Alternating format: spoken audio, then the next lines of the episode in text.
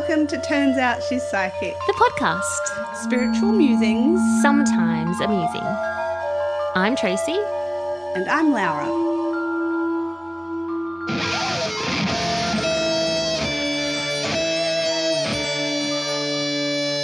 Welcome, dear listeners. Hi, Tracy. Hi, Laura. We have. How are you? I'm good. I'm I'm excited. You're good? Yeah, because I'm it's not super just excited. Yeah, it's not just you and me. We have another wonderful guest. Uh, you know her a little bit better because you've been seeing her for a while, um, mm-hmm. but no one else does. We have Mel, and she's going to tell us a little bit about herself and where she lives. That sounds so mysterious. But welcome, Mel. Hi. Hi, Mel. How you doing? You good? Yeah, I'm good. I'm very yeah. good. Yeah. You're nervous, you. though. I am a little nervous, yeah. And that's pretty standard. It's, um, you that's know, Laura fair. and I are big celebrities, so can't blame you. Exactly. You just saw me screw up the beginning. I don't know how many times. Well, I have a little surprise for you. Um, that I wanted to start off this with before we get into the episode, just to give everybody, all of our listeners, a bit of an idea of why you're on the podcast, why I asked you to come on, um, which is for many different reasons, but why you're in our lives and why I'm in your life. Um, and that started exactly one year and three days ago on the thirteenth of November when you sent an email. Wow. Can I read that email? Yes, please, go for it. Oh, my goodness. Hi, Tracy. I am really interested in registering for some mentoring with you, please. In our phone session, you mentioned that you have a mentoring course opening in February twenty twenty-one and suggested I opt for the advanced one. I am wondering if I can jump on a wait list in case it books out crazy fast, which I'm sure it will.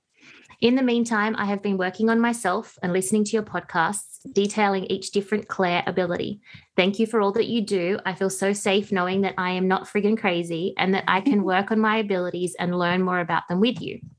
Also, side note, if you ever wish to do a podcast on our old jail, I would be happy to send you a heap of info and photos and stories. I learned so much from each episode. It's an amazing feeling to know so many people share these abilities in some shape or form. Thanks again. Warm regards, Mel. Oh, my gosh, that makes me a bit emotional, actually.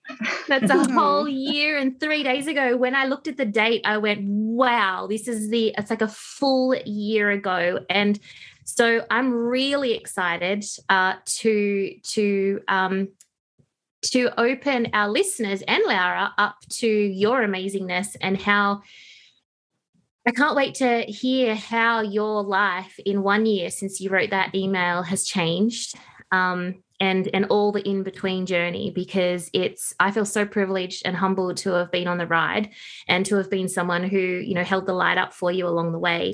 Um, but ultimately, everyone that comes to work with me, it's them that's doing the work, and you know that better than anyone. Um, so thank you for saying yes and for being brave and for coming on.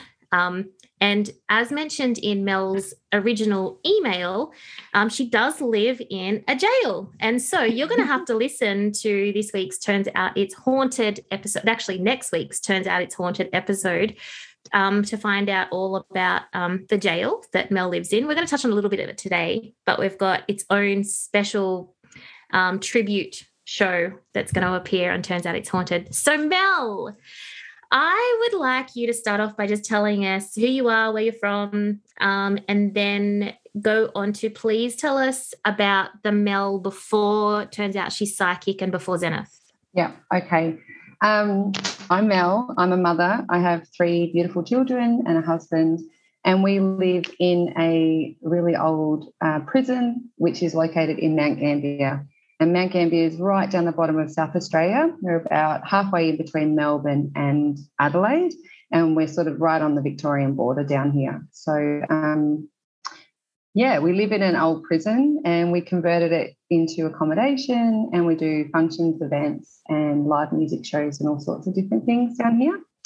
Um, but the Mel before I sent that email um, was probably still quite in survivor mode, if I'm honest. Um, the first three decades of my life were pretty turbulent and pretty chaotic, um, and basically set up a heap of survival programming uh, within me. So um there was lots going on. Um, and while that was all happening, I do remember that I had like a really strong self-awareness of um, self. Um, for me, that was like that I was being watched constantly, that there was this protection around me, that even though all this stuff was happening to me, um, that everything was going to be uh, totally okay. And that uh, faith, I think, helped me get through thirty years. Um, but honestly, I spent a lot of that time trying to outrun my past. And um, it wasn't until I my first marriage broke down and I returned to my hometown, which is Mount Gambier,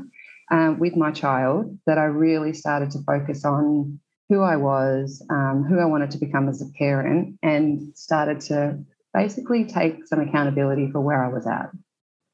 Mm. And so when you reached out to that for that email, it was after you and I had had a one-on-one session um, where right. we were able to just meet and chat and talk about you and and the place that you live in. Um, when you when you decided that you wanted to sign up for mentoring, um, because I know that what you got is not what you expected. No. Um, but tell us about what you expected and then what you got. Um. I, I was looking for a teacher, honestly, for a little while. Um, I could feel like there were some things that I really needed to start addressing, and I knew that um, I didn't have it within me to really dig deep into it and work it out. Um, and I remember having a reading with you to, to sort of ascertain as to whether you were the one. Um, and I remember... I love that. Um, like an audition. Yeah. And I just... Re- one.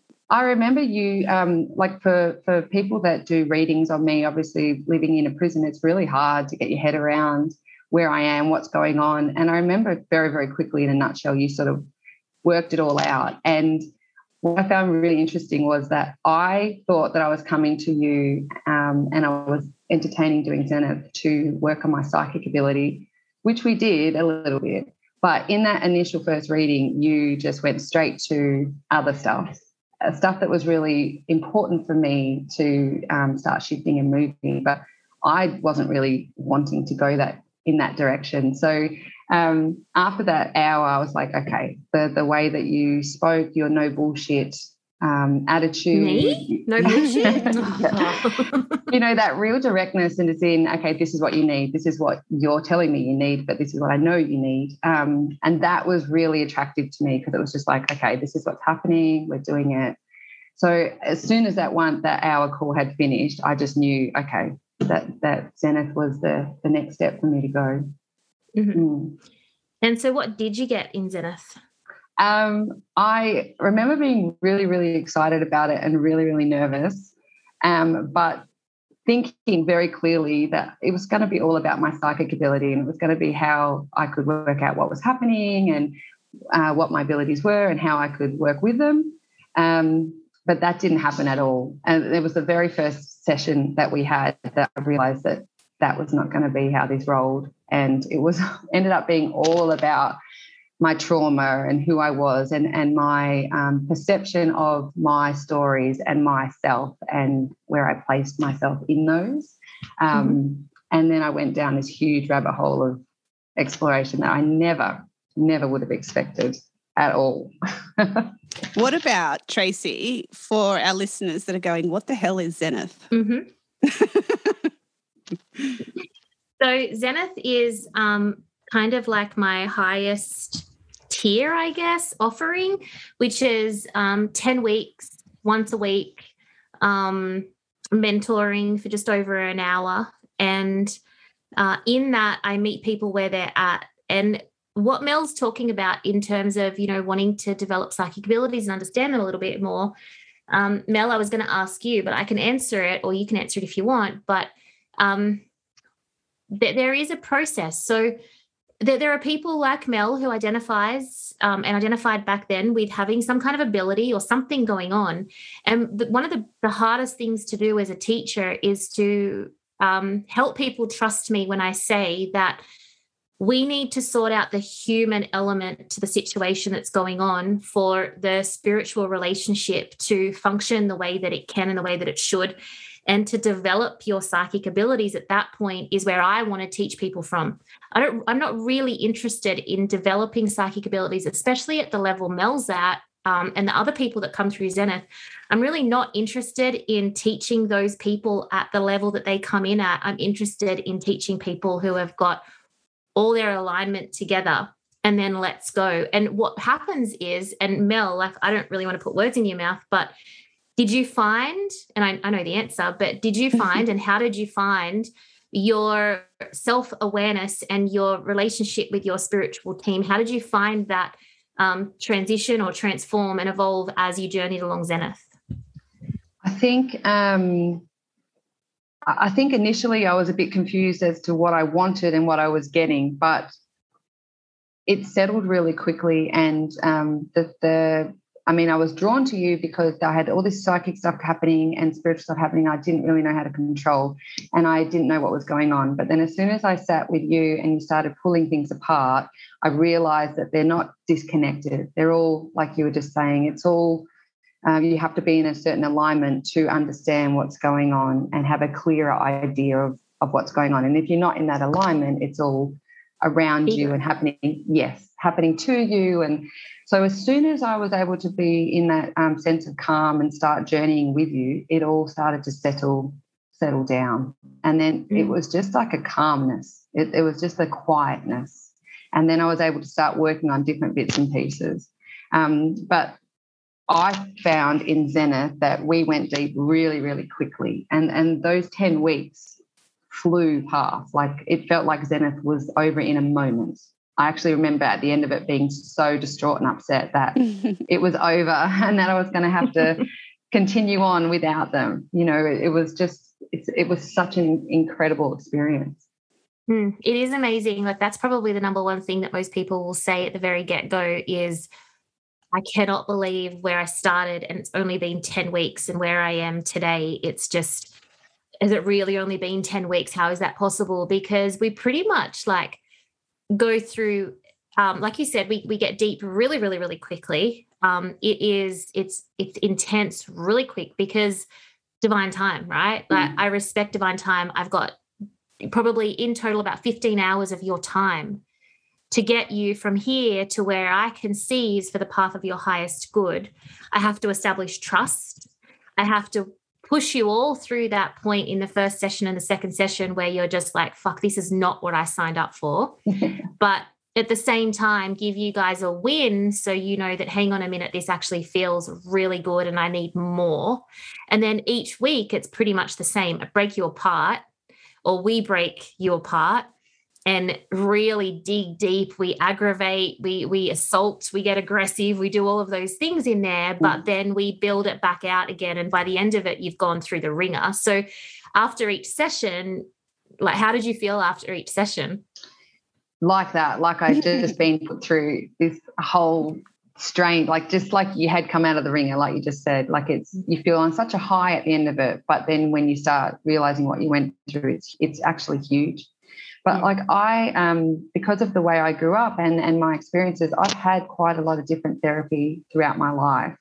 Um, so I had this idea of, or expectation of how it was going to roll and what I would get from it. And um, it was nothing like that. I, I think for me, um, on reflection, like, because you have that innate um, capability of like connecting with the spiritual, it was probably one of the first times I actually could um, take all of my masks of protection off, if that makes sense, because there's no point. I learnt really quickly that you, I, I can't bullshit you, and, and I couldn't bullshit myself. Like, you're talking to a psychic who's talking to all of your spirit guides. And so, like, there were times where, not that I would intentionally try to Um, bullshit you, but you know, there's there's a lot of times I was bullshitting myself. So mm-hmm. I, I would be looking at you in Zoom, knowing by your face that you weren't buying any of it. I love and that it, face. Yeah, you come to know it very, very quickly, don't you? um, but you know, and that, like, initially that was really quite um, hard for me to get my head around and very, very challenging. But as soon as I understood it, and I understood that Tracy could get me through it really safely and with respect, it gave me this whole freedom of really getting to what was underneath those masks, like what was I hiding and, and why was I hiding it? And it just allowed me this whole different level of, of um, connection to self and understanding and expansion. And, yeah, it was – and once you realise that, it's every week you just – you can't wait for your next one because you just don't know where it's going to go, you don't know what's going to happen, but it's all good and it, um, you always feel amazing at the end of it. So very different to anything I've ever experienced before, I'd have to say. And so with the stuff that you uncovered, are you okay if we go a little, if I poke a little bit oh, in there? Oh, yeah. yeah, yeah, yeah, go for it. Definitely. So you, and I know that you, and you just said it, um, that you've spent many times sitting across from someone in therapy. Yep. Um, and there are things that um, a lot of our listeners share with you and with me in terms of the traumas that we've yep. experienced. Um What do you think the difference was this time with being able to, um, and please, you know, I don't I don't want to put out the trauma. I'd rather you talk about it and, and let go what you want to let go. But yeah.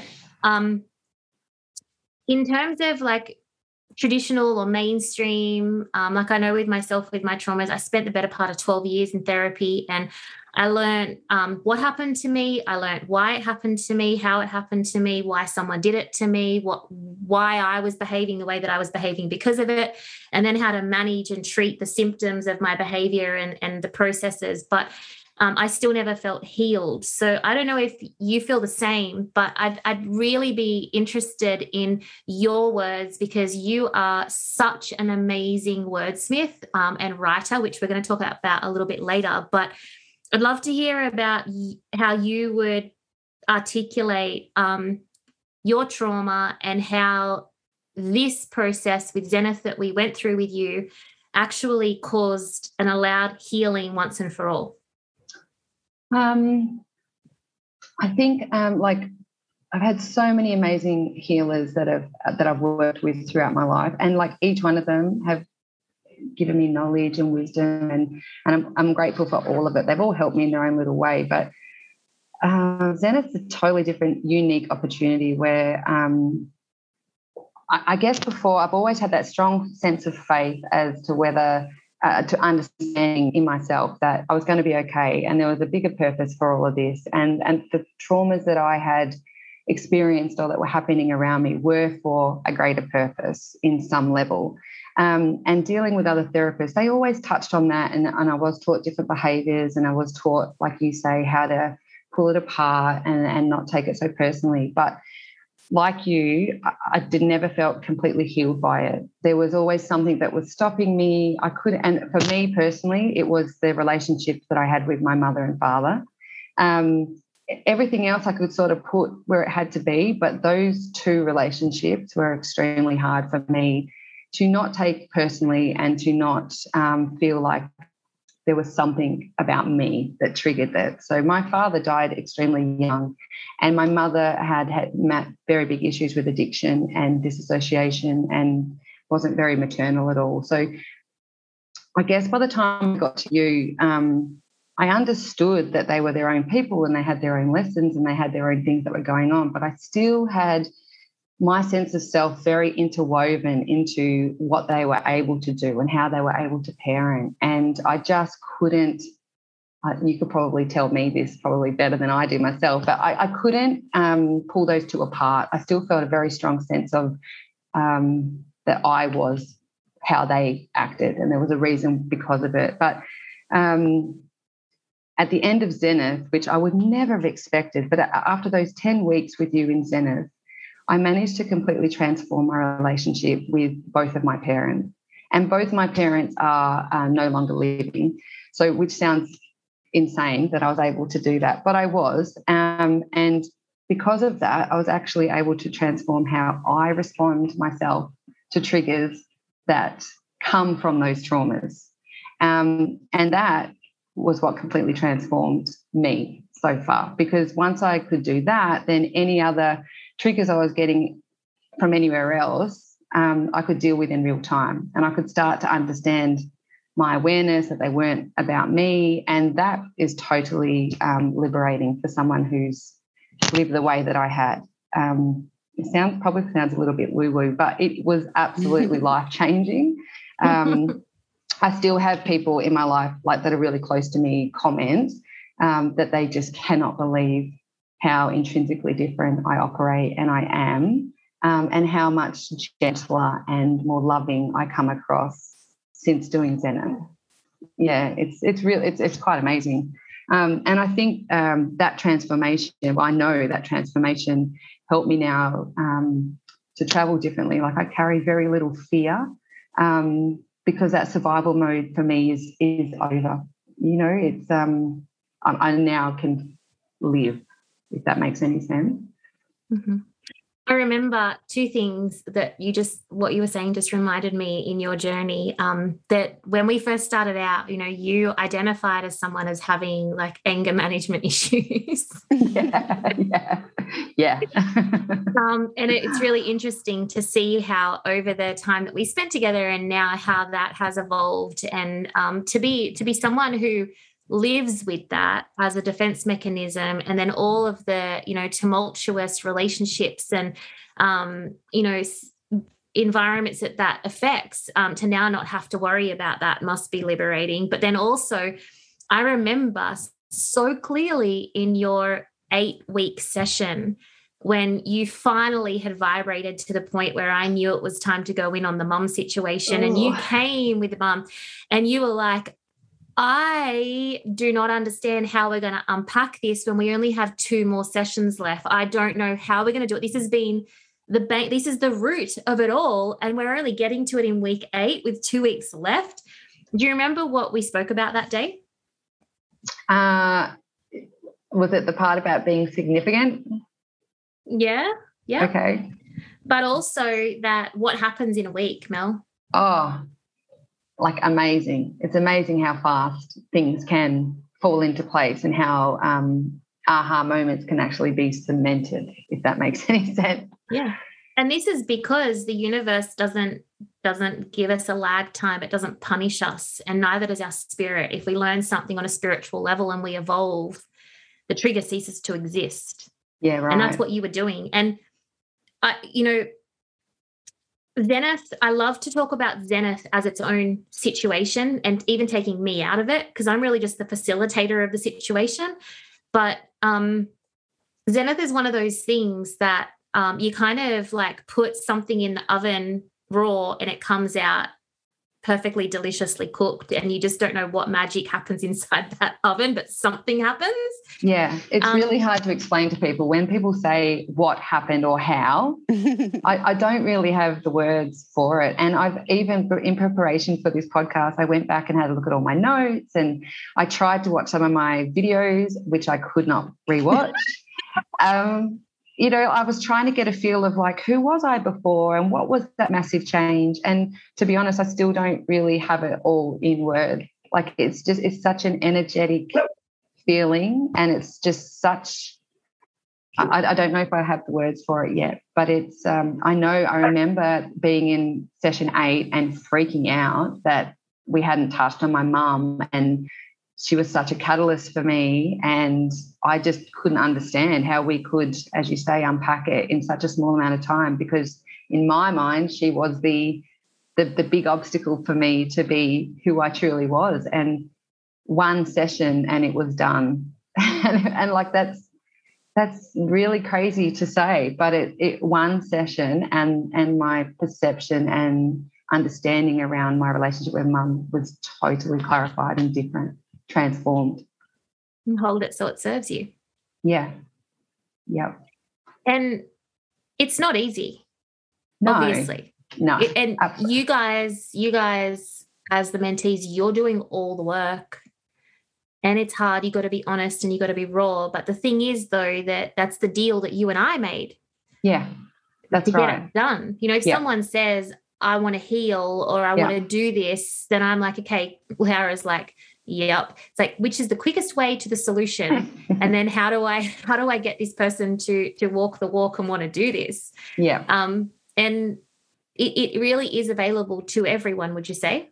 Oh, absolutely. Um, I feel like, uh, for me, I had put off um, dealing with that trauma or, or jumping into that because of the fear of what that would entail, how it would feel, um, what would happen to me while I was going through it. And there was always a fear of, if I open that box, how do I shut it? Um, will it ever be able to be shut? How will my behaviour change? How will that affect my relationship? You know, um, but I had no idea, working with someone like you that has such a um, safe container, that how quickly it could be opened and, and, and could be shut. I, I feel like I'm not explaining it very well, but the fear of actually going into it was a lot scarier than actually doing the work.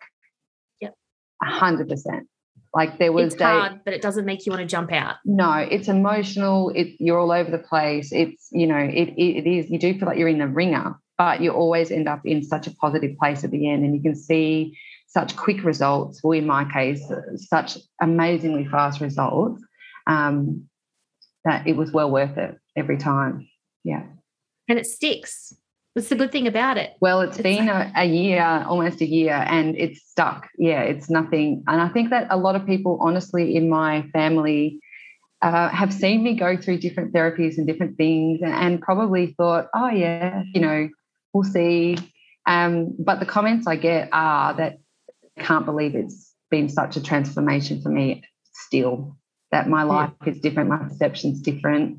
How I treat people is different. How I treat myself, most importantly, is completely different. Um, so that's saying something. And so you, before we even met, you know, you you were a fairly intuitive person, um, and you have some mediumistic abilities. Um, tell us, like before before Zenith, sort of what's that been like for you over the years? What's your what's your experience in this world? Yep. Um, I always felt like I was really different.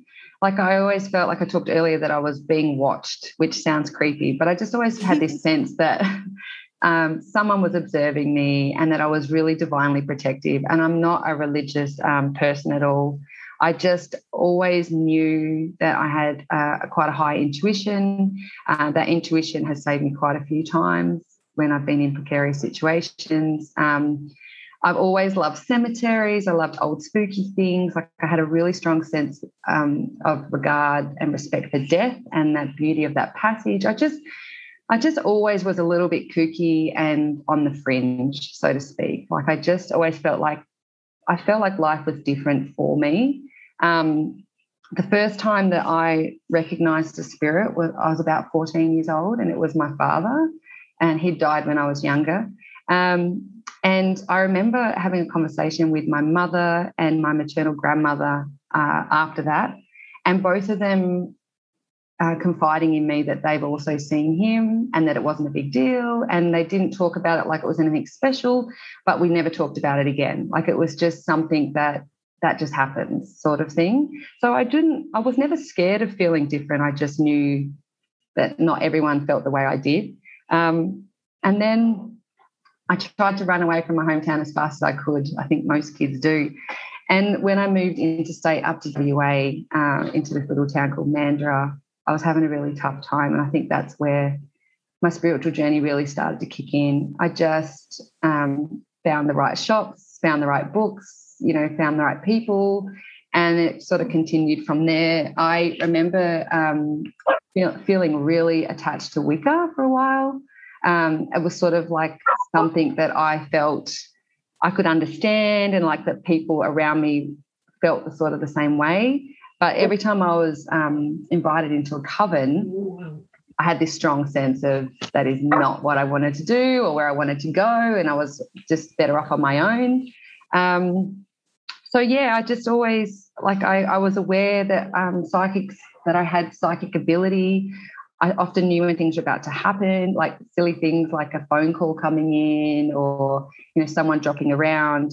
I always knew when a partner was about to cheat on me, um, just stuff like that. yeah. um, it didn't mean I could do anything about it. I just knew mm. after the fact. But um, and anytime I would like a medium or I would get a reading, they would always say, you could be doing what I'm doing. But I had no idea what that meant, how I would even go about that, if I wanted to do anything like that. Um, so that had always happened. And, but then when we moved into the old jail, things just ramped up considerably. Um, yeah, things sort of went a bit haywire after that. Mm. Mm. Bit loud. Very loud. And um, I guess when beforehand I could sort of, when when intuition pops up, you can sort of um, dumb it down and say, oh, you know, everyone feels like that, or I don't know. But when we lived here and things started happening, um, you know, lights would just pop off all at the same time, fire alarms would just be going nonstop. You turn them off, they'd go again, you turn them off. You know, only in one particular room, um, doors would lock. All these different things would happen. I started seeing spirit a lot more. You just sort of, I couldn't pretend anymore that it was just a run-of-the-mill thing. Like, I had to start addressing that maybe I need to do something about it. Mm-hmm. And your husband, he how how how does he um, deal? He deals really well, I must admit. He's not really, uh, he's not really into the whole spiritual thing. Like, he... Um, didn't really believe in ghosts until we moved to the old jail, and then he experienced some of the stuff himself. Um, he finds it a frustration, but he just, he goes with it, thankfully, which has made it a lot easier for me living here. Mm-hmm. And so now, um, like if we think about now, what does, what does your, because with Zenith, but a lot of anything that I do with anyone really, it's about understanding that you've got your own sacred relationship with spirit. Um, and so what, um, how would you describe your relationship now with spirit and what your spiritual practices look like, and kind of, um, have you, do you think that you've come into your own for now when it comes to spirituality? Um, I would call myself a little baby beginner when it comes to my psychic abilities and spirituality. I still, um, I don't understand all that I can do, but the difference that Zenith has um, made in my life is that it's just given me so much clarity um, on the fact, as you always say, that I'm a spiritual being having a human experience. And at the moment, for me, that human experience is a little bit more um, of a priority than the, than the spiritual. But um, but saying that, since Zenith, I now really understand. Um, I'm, a, I'm more aware, I would say, of my abilities, and I'm actually more understanding of how I use them on a day-to-day basis and how much they actually can be really helpful to me, whereas before I used to see them as a bit of a hindrance and not really understand it. But, um, yeah, now it's completely different. I have daily rituals where I um, connect and practice my skills, and that really helps me to um, clear my energy and Um, seek guidance from my higher self instead of sitting down and trying to come up with all the answers myself. So little tiny things that I do now um, really set up that rest of my day and help me in all other aspects of my life, like running the business and even parenting. Like, it's just provided a much clearer um, understanding, I think, of of what I can do, what I can use them for, um, and where they are. They, I don't feel like they have control of me anymore. It's it's me that sets those boundaries. And I didn't even know that you needed to have boundaries until I met you. I just was like, you were talking to me and I'd be like, oh, yeah, this happens and this happens all the time. And I was just at the mercy of, of it all, living in a one hundred fifty-five-year-old jail full of spirit. Like, it was, wow. Yeah, it was oh no goodness. Wonder I was starting to feel a little bit overwhelmed. And, yeah. Um, and as I learned through Zenith with Trace is that the more I ignored them, the louder they were becoming um, to get my attention. So it was almost like when I finally gave them that attention and, and sorted it out with them, it, it just all went really quiet. I remember saying to you once, Tracy, it's all just gone so quiet. And you're like, yeah, that that's like the way it should be. Yep. And also when, you know, when, when, you, you know, like I, I'm pretty sure listeners, but I think, Mel, you definitely would have heard me say that um, people find, you know, the light of the podcast or my website or my book or whatever, they'll find a light, whether it's me or somebody other in the spiritual world industry. But um, it, you you think that you have come here. You, you're the one who listened to the podcast. You're the one who sent the email. But really it was pressure from the spiritual realm and your spiritual team that got you here. And sometimes that includes ghosts oh, or spirits. Absolutely. Yeah, mm. one hundred percent. I remember finding your podcast somehow, um, Turns Out She's Psychic, and I just remember walking every morning and it just being this beacon of light, of listening to the two of you speak about things that no one ever spoke about. And I just remember it re- relating to it so much, and like waiting every Wednesday for that next one to drop to see what you were going to unpack today. And it just made me feel so supported and seen and heard and not crazy. And um, yeah, it was, I just put as many people as I could onto it. And it's like, you've got, you've got to listen to these ladies. But it was, uh, when I was trying to think about it this morning, how did I find your podcast? I have no idea. I was definitely um, taken to it, you know. Definitely a divine coincidence, I think. We hear that all the time. Wow. I don't know how. I just stumbled across it.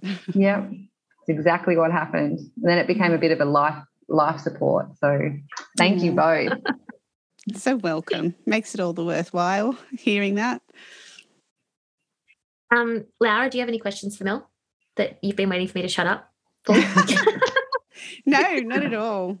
Um, no, just reflecting back on your story and how you were, you know, a little bit devastated initially. It took eight sessions before you got to what you thought was the root of the problem, but you'd been doing all that work leading up to it for eight weeks. It wasn't like you could have started there. Yeah, exactly. And, like, when I was looking over on my Zoom um, notes yesterday and the day before, it's really funny because um, if someone asks me what's the one thing, like, is there one takeaway from Zenith that, you know, is like the game changer or the one nugget?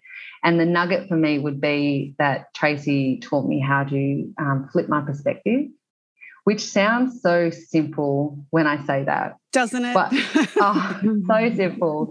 But the reality of, of being able to flip your perspective in any situation in real time is such an incredible gift and skill to have. Like, it's really changed everything, everything. Um, and the me. lens, the lens that you look through in the perspective that I give you when I flip it is a spiritual being having a human experience lens every time, and that's why it lasts. Yeah, yeah. And I feel like um, as a, a, a kid who grew up, you know, the way I did, surrounded by trauma and, and lots of chaos and stuff, um, the world for me as I grew up was really black and white.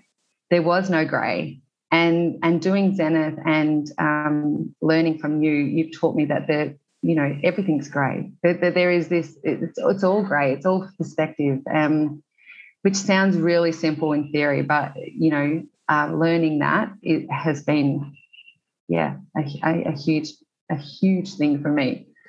Uh, That's it's one changed. of the other things that um, people say too, that it is so simple. Yeah. It's almost like a little embarrassing. Yeah. yeah like, like when I really break it down, I'm like, that's like what we did ten weeks for. I think, Melissa, how how did you not know these things? But how are you meant to know? You know, like when you grow up in certain ways and you have certain programming and, and people are teaching you around you and that's all they know. Um, yeah, you're standing how, on how the other side, so it's easy to see that now, but not yeah, at the time. Yeah, absolutely. It's the lenses and the filters and the... you know, the agendas, it's all of those things that are in front, in front, in front, in front. And all we do in Zenith is just remove it all. But, you know, like Lara just said, you know, to week eight where you think, you know, that wasn't even your agenda coming into Zenith to deal with your mum. And then you no. get to week eight and you're like, hang on a minute, I'm only just getting to the bottom of it. And it's like, hey, eight weeks ago, you didn't even want to get to the bottom of it. But um, we, you know, we...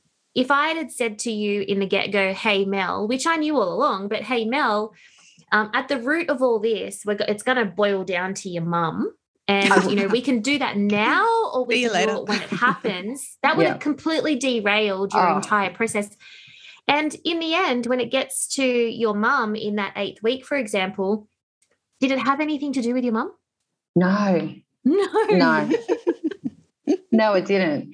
She was just someone that was, uh, she was something that it was really easy for me to project onto, mm-hmm. you know. She was um, an opportunity. Oh, absolutely. Yeah. Mm-hmm. Yeah. And there's no way you would have had that perspective until no. right when you're ready, right when you're ready. Yeah, absolutely. And if you had have told me earlier, I would have run like Roadrunner. You'd never mm-hmm. would have seen me again. Correct. Yeah. Mm-hmm. Yeah. So you have lived a really, really interesting life, and I'm privy to knowing a lot about that. And I'd love you to share as much as it as you, as you want to, but what makes it even more, you know, it just continues to get interesting, I guess, because you've mentioned a couple of times you live at a decommissioned jail that you've now converted into an Airbnb and a um, somewhat of a tourist um, and ven- uh, event venue. Um, but earlier in this year, yeah, um, you decided to buy a church. Like, what yes. is wrong with you? I know. I'm not. I'm not sure. Um, you're right. So, so the jail that we live in is one hundred fifty-five years old, and it closed as a function prison in nineteen ninety-five, which is not very long ago. Wow. So it operated as a prison for one hundred twenty-nine years, which is pretty cool. And it was built like in frontier time, so it's like a really old limestone building and it's pretty colonial. Um, we moved down from the Gold Coast back home uh, in two thousand ten to run a business in here. It was my husband's idea, and and James is amazing in hospitality, and so he was like, let's go down and we'll create accommodation, we'll do live music shows, functions, it'll be great. And I just said, yeah, okay, didn't really think much about it. Oh my um, God. Which sounds jail. Really strange, I know. But um, I just went with it. It didn't bother me. I really wanted to come home. Um, I wanted to be back here and have more kids and raise my kids. But when we first moved in, so the jail's got obviously the big, big walls around it, and we actually live inside the jail. So we live on site twenty-four hours a day, and we live in this section of the jail which is like the old warden's residence, where initially in the late eighteen hundreds, the, the keepers or the wardens would bring in their families and their wives and live in there while they were running the jail. So when we moved into that, it was really run down, and there was a section of our bedroom that a bit of the skirting board had to be removed. And when that was removed, a tradie friend of ours found a bit of paper, and he went to flick it and thankfully stopped and picked it up and pulled it out. And it was actually a Christmas card. So back in those days, they didn't open. It was just like a postcard. So on the front, it had this beautiful um, religious sort of picture. And on the back, it had a little girl's name that had my maiden name as her surname. So I thought, I have to take it to the um, historians and find out what it was. Long story short, it ends up being my um, my great-great-great-grandfather and his wife raised their, I think they had ten children in the same place that we live, and he was a keeper of the jail, which we had no idea about. Um, That's a good spin out. Amazing. Very, very strange. And he actually died in that house um, at sixty-three. He, he got influenza and spinal meningitis. So he actually... yeah, died there as well. So we had no idea, and it was very strange. But um, from that moment on, I realised this just was not my husband's journey. There was obviously something that I was meant to be doing here, and it sort of began a, uh, if I'm honest, a real transformative journey of self-discovery for me. Um, I finally felt like I was meant to be somewhere, even if that's so weird that it turns out that I'm meant to be in an old prison.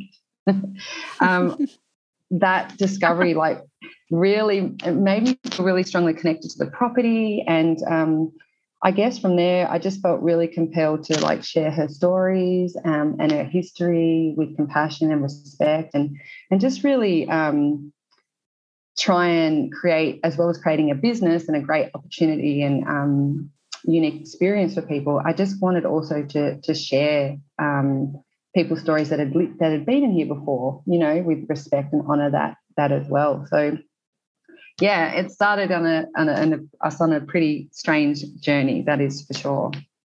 That led to a church as well now. That led to a church. So uh, we've been here in the jail now for eleven years, which has just gone so fast. And um, COVID came and sort of changed the everything for us, obviously. Not many people are moving around. And we just sort of um, had some money sitting there, and we just weren't really sure what to do with it. And this property fifteen minutes away in a little tiny town called Glencoe started calling me, and we just weren't looking. So I just kept shutting real estate dot com and just not doing anything about it. And then um, I think it was through Zenith, Tracy, that I just started saying, I feel like it's it's calling me in, and went out and had a look at her. And, yeah, we ended up uh, buying her from a local um, artist, and she's a beautiful old building. She's about one hundred eleven years old, I think, and she's very different from the jail. She's very feminine, and um, hopefully it's going to be a great place for us to do lots of healing um, and, and a nice safe space for women of our community to go out and do retreats and stuff at. So it's a totally different um, vibe and a different feel for us, but, yeah, it's nice. It's it's something totally different. It's nowhere near as masculine as the church, as the jail, which is nice. Makes sense. That's very cool too, that you've now got that balance that's arrived for you too, because the feminine never needs to be loud and obtrusive and and obnoxiously big, um, but um, it just sits there quietly doing what it's doing, and I love that for you. And so mm. in everything that you've been through, especially since you wrote that email, um, mm-hmm. in all the growth that you've experienced with COVID, with, with everything that's happened just to you as a person, um, where are you at now in terms of your in in terms of what you feel like you're being called to do, or maybe, you know, for lack of a better word, what you think one of your purpose um, points might be moving forward? Um, I think the first thing that's uh, that's really been cemented for me is there's been a huge perspective flip for me with my understanding um, of where I come from.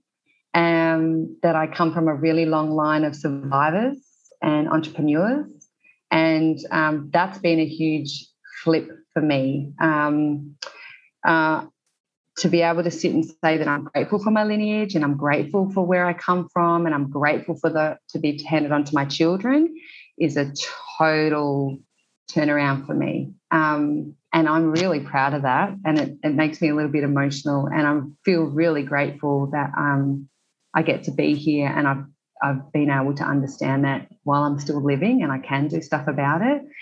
And I feel that that um, understanding or depth of understanding has also made me aware that I really want to help others and, and serve others by sharing some of my experiences of how I was able to move away from the dysfunction and and, and poverty and And that sort of uh, a life, and then to be able to come out on the other side where I am, am living the way I do, um, with gratitude for where I've been.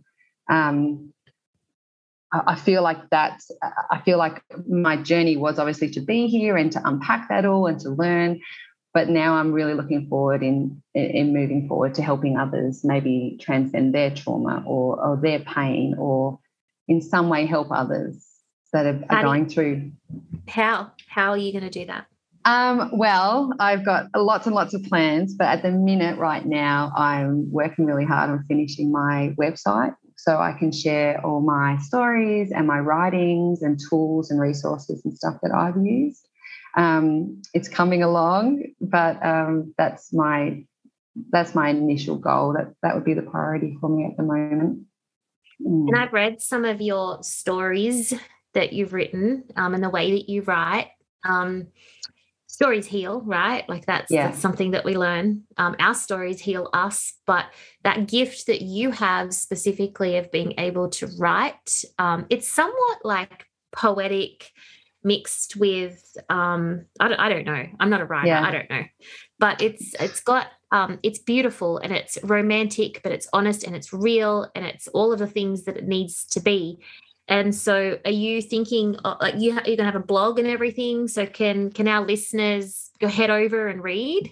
Um, hopefully by the time this goes up, it will all be live and ready to go. I um, I did have a, a blog many years ago, and I loved sharing it, and I got great feedback from people that they really related, but it scared me that too many people were um, reading it and, and knowing my innermost feelings and stuff. But um yeah, no, it's definitely, I'm hoping it'll be up very, very soon, and um, I'd love to engage with people and, and hear what they think. Um, I just feel like for me, writing's always been something that's really therapeutic, that I could step out of myself and um, put how I felt down into words. And I always felt really alone and that I was going through it on my own. When I started sharing my writing, I realised that there were so many of us going through such similar things, and that we're all just quietly moving through it, you know, together. Trying to figure it out. Yeah, exactly. Yeah. And there was a lot of power in that understanding that, um, yeah, women see it, they hear it, they understand it and relate to it. So I definitely feel called to to keep going.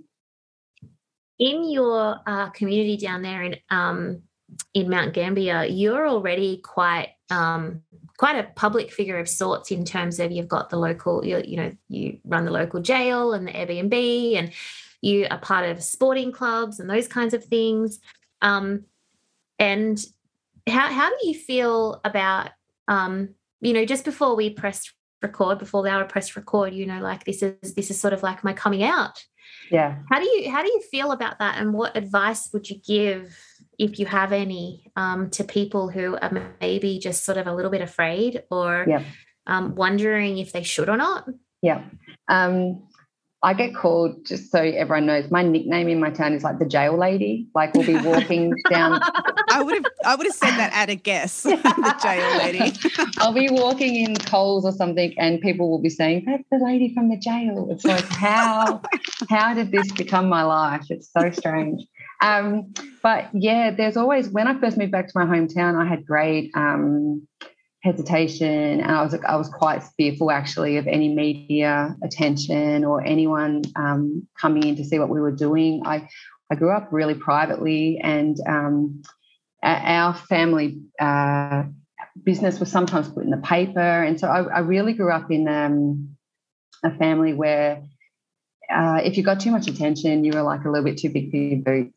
And uh, it's a sort of a tall poppy thing. So I was really against it, really reserved. And I remember the first time I was interviewed, I just ran out the door. Like they put the microphone in front of me and I just left. And my poor husband had to just come in and take over. I just wasn't um, prepared to do it. But, who do you think you are? Yeah, exactly, exactly. So um, I, I came back. Uh, it wasn't long, though, to be honest, Tracy, that I um, realised really quickly that I had the chip on my shoulder, that, um, you know, it was my perception of how people perceived me. It was it was generally my perception of of everything, really. Um, you were the judgiest of judges. I was the judgiest of judges, and I would assume that everyone that was talking about me was being the judgiest that they could be. Um, but it's not really the case. So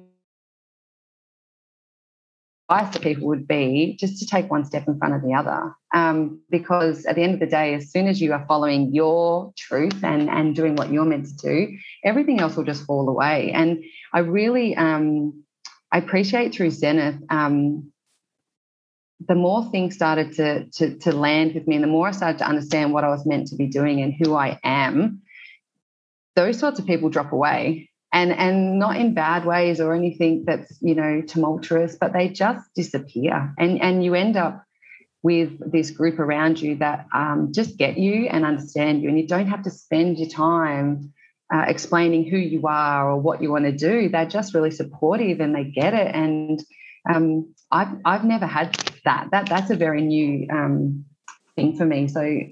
Um, Now, when I walk around my community and, and are often recognised, or people assume that they know who I am or what I do, it, it's a totally different feeling. It's a feeling of um, gratefulness that I have this small community that are so loving towards us. They're so appreciative. They're so supportive. Um, it's a flip. It, it, again, it's that perspective flip of, you know, how fortunate, and especially with COVID and everything that's going on, uh, living in small communities where, you know, people are open to you, even if you are different, even if you live in a jail and you do odd things.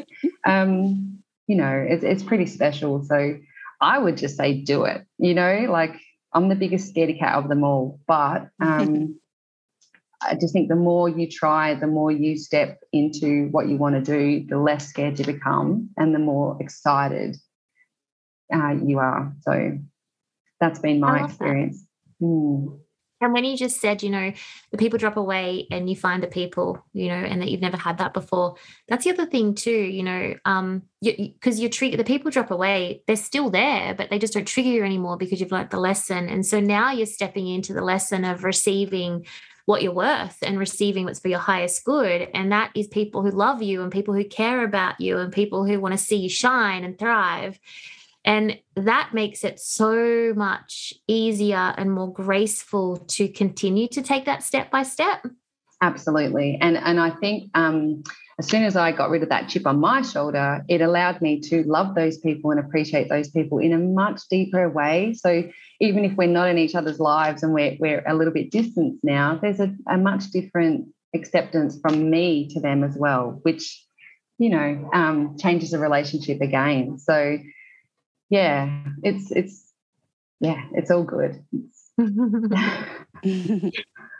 So, all right, what else did you plan to say? Was there anything else that you wanted to talk about or mention or, you know, divulge while you had your chance? I don't think so. I'll probably hear it back and think that there was twenty things, but no, I'm just grateful for the opportunity. And I really just, um, if I can advertise to anybody or um, encourage anybody just to look at spiritual alignment or Zenith with you, anyone that's on the fence that are thinking about putting their toes in, um, I'm more than happy to put my hands up and say go for it. Like, it was just, yeah, for ten weeks of your life to have such a change and to be able to dig so deep, I, I, I've just never seen anything like it. And, um, yeah, I'm super grateful. Hmm.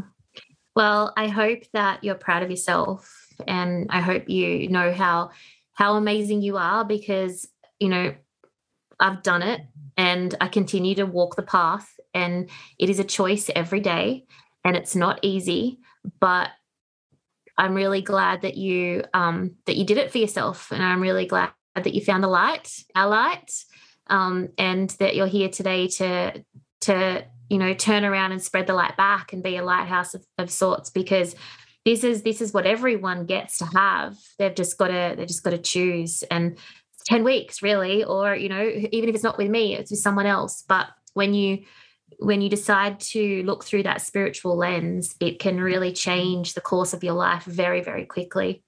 Absolutely. And I feel like um, I get asked often, like, would you change anything in your life? And I can quite honestly say no. Like, all that trauma, all those years of of chaos um, have just given me so many experiences that I can now share with my children, with other people around me. And if I can use all those experiences to help others navigate their path, why would I change anything? You know, like, it's, I, I feel like it's a real gift. And I know that sounds quite strange, but um, I don't regret anything. I'm, I'm very grateful for all the trauma and everything that happened. Mm. I have one final question for you. Yes. If you could have done it sooner, would you have? Have thought about that. I don't think so. I, I don't think so. Yeah. I mean, there's parts of me that want to have everything done. I've got all these plans and I think, oh, I could have been so far ahead. But the other part of me steps in and, and understands divine timing. And I needed it all to happen the way that it did. You know, I'd been chasing my family lineage and, and questions for so long, and then they popped all up through Zenith. Like, everything just sort of come together in the exact, you, you couldn't plan it better, you know, as a human if you tried to. So um, that's been a really tricky lesson for me, is to learn patience and to just breathe and let things unfold. I like to push to the end and know what's going on. So I'm going to say no. Yeah. Good. It's a good answer. It's kind of like, I kind of really wish that I'd had this grace and ease earlier, but I know why I couldn't have, and oh. I'm totally at peace with that. Yeah. That's how I kind of feel after it. Yeah. I also have moments where I remember how it felt to live in trauma and how I live now, and I just am so grateful for the grace and the ease and the space and, and how I live. Mm. Like, you know, I never even thought that was a thing, that you could wake up and not be consumed with stress and panic, and to be able to live that way now. Like, yeah, it's absolutely amazing. I'm so happy for you. I'm so, I'm, I feel so blessed and privileged that um, I got to be a part of your journey. So with that being said, Mel Stevenson, thank you so much for coming on and being brave and coming out of the closet. And, um, I know that all of our listeners will really appreciate your vulnerability um, and um, just your honesty as well, in terms of um, what it's like to you know, there are people that don't have um, anywhere near as relative trauma as to what you had in your life, um, or even my own, um, but it's all relative. Um, and if you can do it, anybody can. Yeah. Uh, and and hats off to you for, for coming you. on and talking about it. Thank you. Thank you both for having me. Absolutely. Thanks so much for sharing and just hearing about your process from when you first started and to where you are now. It's amazing. Thank you. And we are going to now end this one and go on to record for Turns Out It's Haunted. So for our listeners, next week, Monday, um, get on it because it's going to be fun. Thanks, Mel. And thanks Thank all our listeners for tuning in. We'll talk to you next week. Bye. If you'd like to send us one of your ghost stories, or if you have a question for me or for Laura, send us a Gmail at tospsychic at gmail dot com. Follow us on Instagram at turnsout underscore she's psychic and over on Facebook at tospodcast.